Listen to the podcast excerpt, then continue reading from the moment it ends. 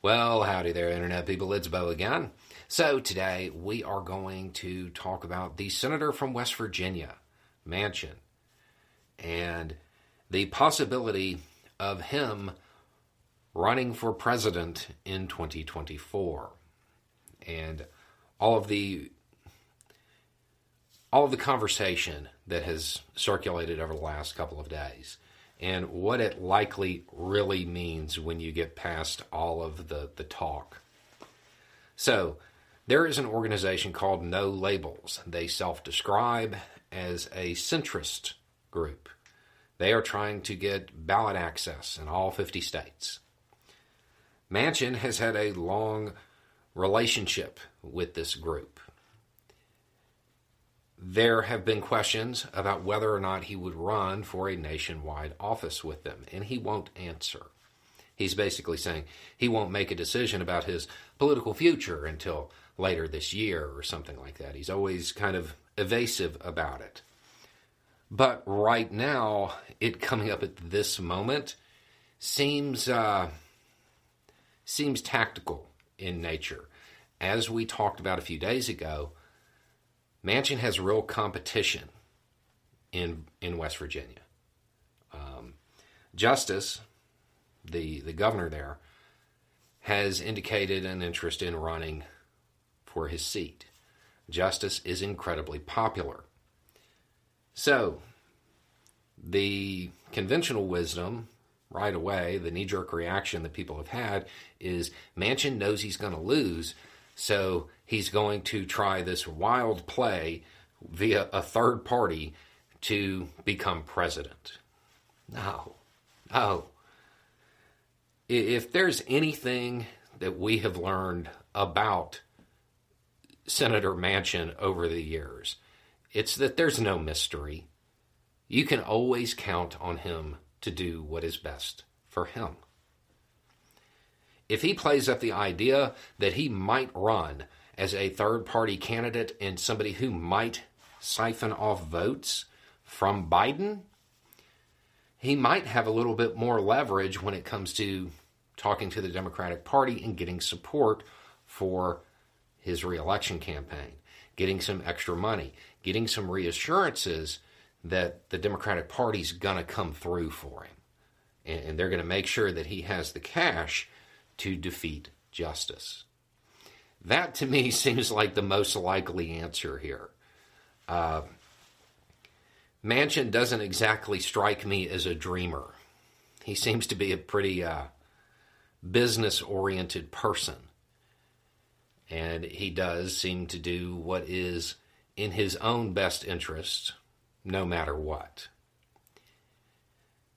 I, I think it's unlikely that he is going to launch a third party campaign during an election cycle that is likely to be incredibly polarized and dominated by the two major parties. Um, that just seems like a surefire way to fail, to be honest. But playing into that rumor, allowing that mystery to flourish, it gives him leverage well, you know, if you don't want me to run with this organization that I've I've had a lot of ties to over the years, I mean, all you got to do is just make sure that I win in West Virginia, you know, and I, I may need some money, may need some ad buys. I think that's what it's about. The longest field goal ever attempted is 76 yards. The longest field goal ever missed, also 76 yards. Why bring this up? Because knowing your limits matters both when you're kicking a field goal and when you gamble. Betting more than you're comfortable with is like trying a 70 yard field goal. It probably won't go well. So set a limit when you gamble and stick to it. Want more helpful tips like this? Go to keepitfunohio.com for games, quizzes, and lots of ways to keep your gambling from getting out of hand. Um, the uh, the last time we talked about this, a whole lot of people in the comments section we're asking, like, why does it even matter? He votes like a Republican. Yeah, I'm not going to argue that. um, his, his voting record is, it, it leaves a lot to be desired, no doubt. But as long as he is a Democrat in name it counts towards them having the majority in the Senate, which means they get to set the legislative agenda. That's that's where it helps. Um, even if he was to vote against them every single time, if his seat is the deciding factor between them having the majority and them not, it matters. And that's honestly probably the only reason the Democratic Party really tolerates him. Um, now, that being said, I don't know how much money the Democratic Party is willing to commit to West Virginia for Manchin, who hasn't really been a team player over the years, especially when you look at the numbers. I don't know that there's a dollar amount that can override Justice's popularity. Um, I would point out that as soon as he announced, we put out that video. You know, we were talking about it on this channel.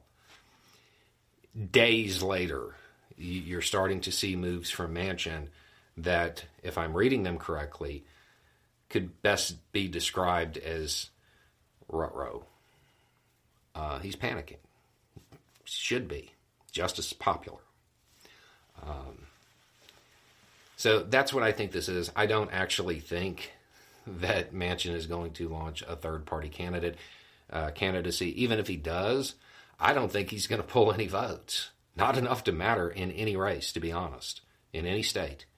Um, he is not well liked by Republicans because he's a Democrat. Um, and he is not well liked by the Democratic Party.